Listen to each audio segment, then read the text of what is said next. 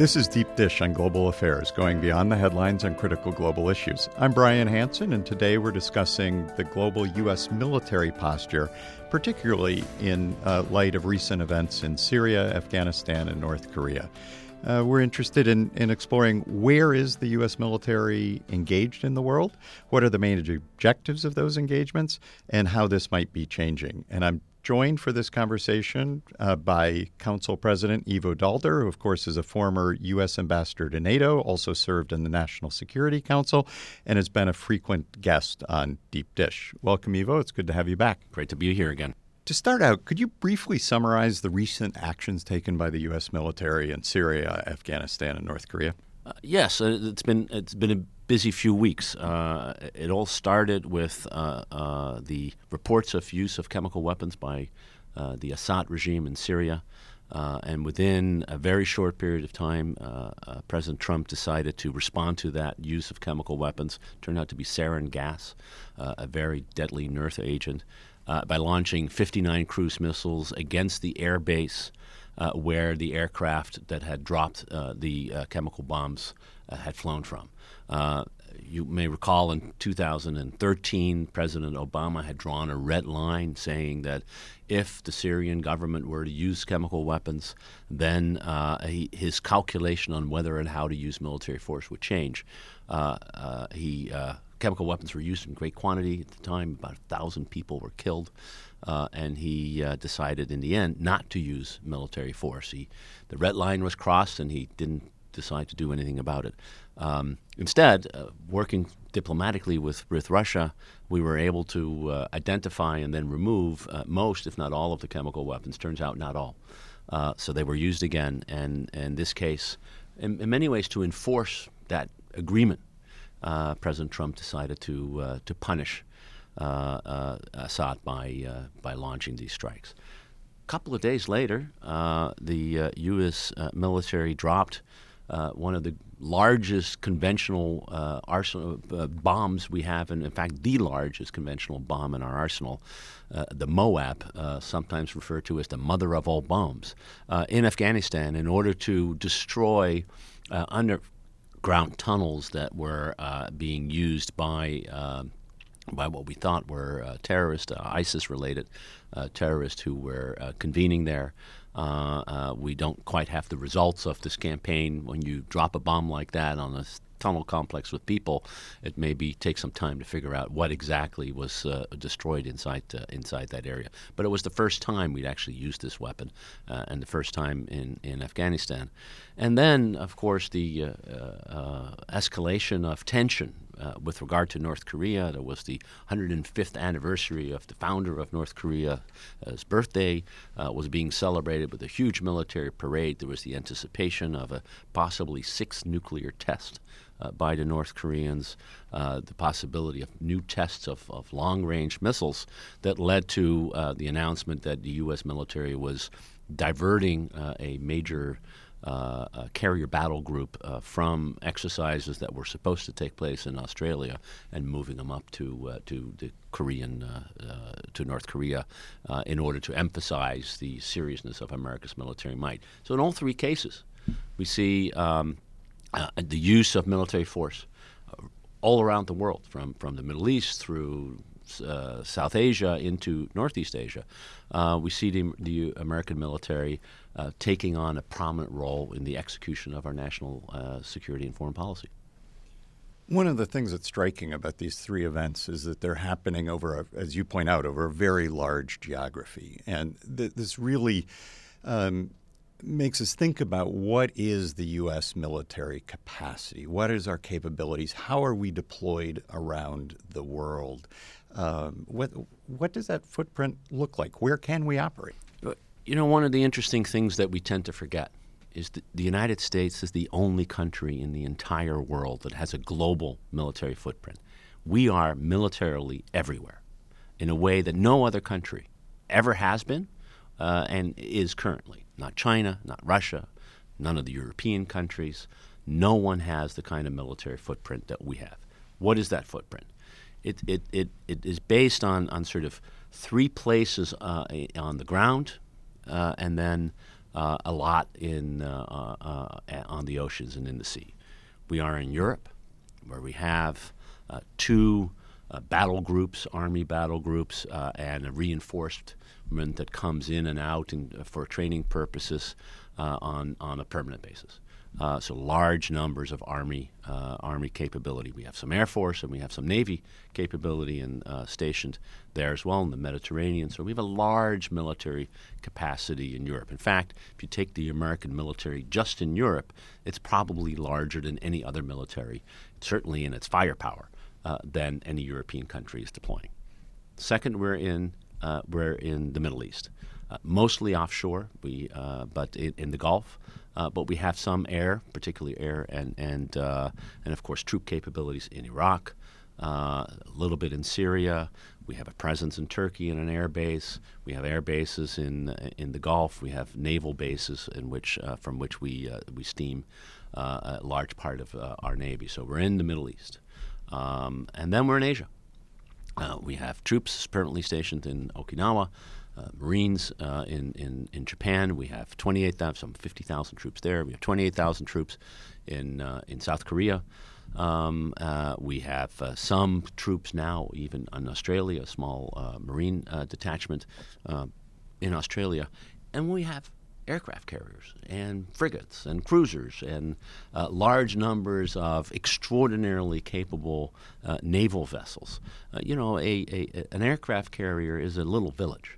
There are 5,000 people who live on that uh, on a ship like that. A battle group has with it uh, some, submarines, which you don't see, but it also has uh, frigates and escorts and, and, and, and, minesweepers and a whole variety of things. It's a, it is, as President Trump said, an armada uh, when you start deploying this thing. And we have 11 of those. No other country in the world has more than one. And when the Russians went from the Baltic Sea in order to, to have their aircraft carrier uh, uh, deployed off the Syrian coast uh, in, the, in the Mediterranean. They barely could get there because they had to refuel so many times, and it was, it was a ship that in need of a lot of work. So just think about the extraordinary capability the United States have in terms of our air forces, uh, which, by the way, also have global reach. We have long-range bombers that can target any target or any place in the world coming from the United States. We have naval vessels. We have Army and Navy, uh, Army and Marine uh, uh troops on the ground, and they're deployed throughout the world able to provide protection for the United States if and when it's needed. How does the fact that we have forces around the world lead to the protection of the United States? So that's that's the key question, right? And and, and, and it does it in some in, in, in many ways in, in by sending two messages, two very big messages. One, it sends a message to our adversaries. Don't even think about messing with Uncle Sam. We are so strong we are so capable that if you try to infringe on our interests, whether it is attacking an ally or trying to stop uh, freedom of navigation on the on the seas, or let alone try to come anywhere close to our coasts, we're here able to stop you. So it is deterrence. It is trying to say, don't do it. It's not worth it. And if you try to do it, it's going to cost you, and it's cost you dearly, much more for you than for us. The second way in which the U.S. presence around the world is really important is, is for reassurance purposes. We are reassuring our allies that we have their back. And as a result, our allies are more secure, are more sense to be more secure, more willing to work with us. So they're working with us in places like Syria to deal with the threat from the Islamic State uh, and in other parts of the world. And importantly, because they know they can rely on the United States, they have decided that they don't need certain capabilities that, frankly, we don't want them to have. Most importantly, nuclear weapons. We are telling them, in fact, we have nuclear weapons. You, Germany, threatened by a Russian nuclear uh, weapon. You, Japan, threatened by a North Korean or, or, perhaps Chinese nuclear weapon. You don't have to get your own nuclear weapons. We will take care of that. We will provide that security guarantee to you. Uh, it's costly uh, to the United States. We spent more on defense than most of our allies. But think of the alternative. Think of the alternative of a world in which many countries all of a sudden decide that they all need to have the same kind of capabilities that the United States has nuclear weapons, uh, aircraft carriers, uh, and some of those countries may not be friendly to us. Aren't we better off by having a large presence around the world to reassure our allies and friends and deter those who are most likely to, to do us harm at a cost of not war, but peace and a little investment?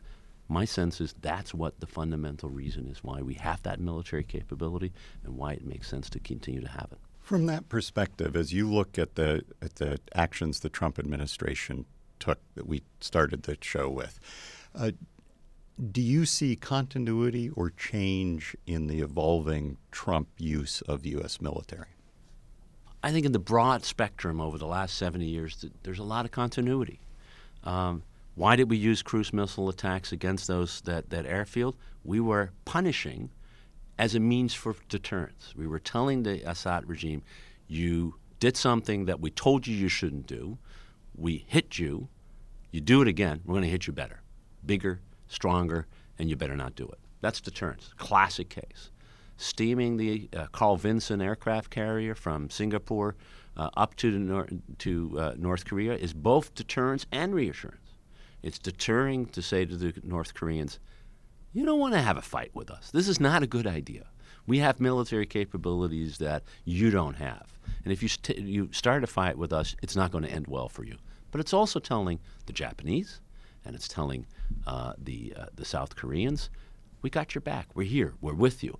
We are, will be here to protect you in case something happens with North Korea. And by being here uh, and being with you, uh, we're hopeful that North Korea won't do anything and you will be secure. By the way, we're also sending a message to China. And so you don't like a lot, large American military presence in your neighborhood? Well, maybe you should put some more pressure on North Korea so we don't have to deploy our large military presence in the neighborhood. So it's sending that message too. And by the way, it's sending a message to Russia. We can do stuff you can't.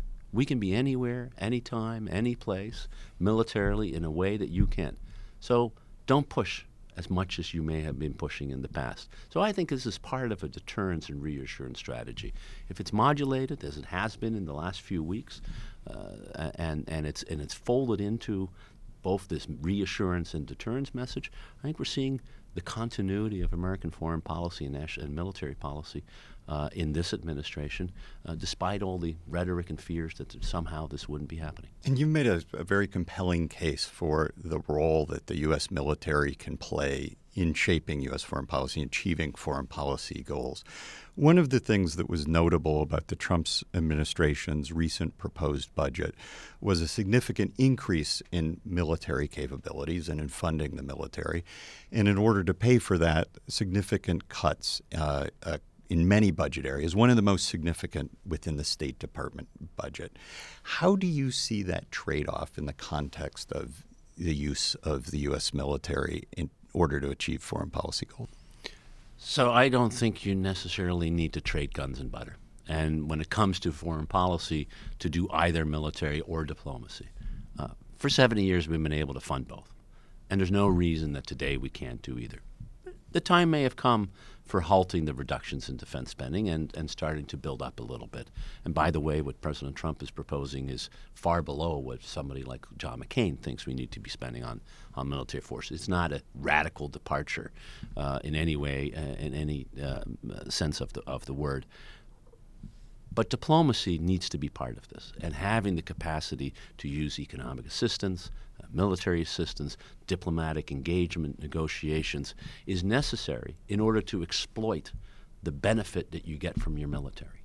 So, what that go back to what we talked about. You create this, shape this environment uh, in which you have deterred your enemies and you reassured your friends. Okay, so now war, the use of military power, is less likely. What are you going to do with that benefit unless you use it as a means to resolving disputes through negotiations, through diplomatic engagement, through economic in, uh, affairs? If, if North Korea decides we don't want to test, we're deterred.